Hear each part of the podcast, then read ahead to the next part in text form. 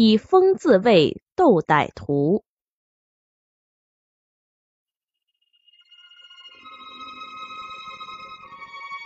八月十八号凌晨，在贾岭镇魏官路路边放养蜜蜂的浙江人王学亮夫妇刚进入帐篷睡下，便听到路边芝麻地里发出了声响，紧接着一高一矮两个男子闯了进来，高个子手里拿着手枪，矮个子手里拿着匕首，对着王学亮夫妇威胁道：“快把钱拿出来，弟兄们手下可厉害！”王学亮的爱人吓得躲进被窝，王学亮也不敢多言，先慢慢的从上衣口袋里掏出钱和一部手机，递给拿手枪的高个子，一边稳住歹徒，一边寻思着对策。手持匕首的小个子仍吼道：“还有啥东西，都拿出来！”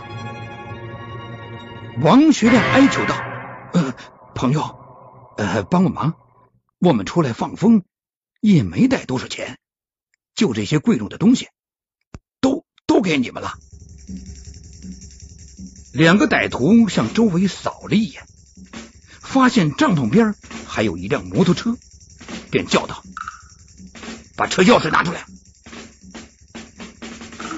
王学亮假装答应着去拿钥匙。趁歹徒不备，披着被单钻出了帐篷。歹徒连忙追了出去。只见王学亮用被单裹住身体，迅速掀开风箱，取出两块爬满蜜蜂的封板，向歹徒身上砸过去。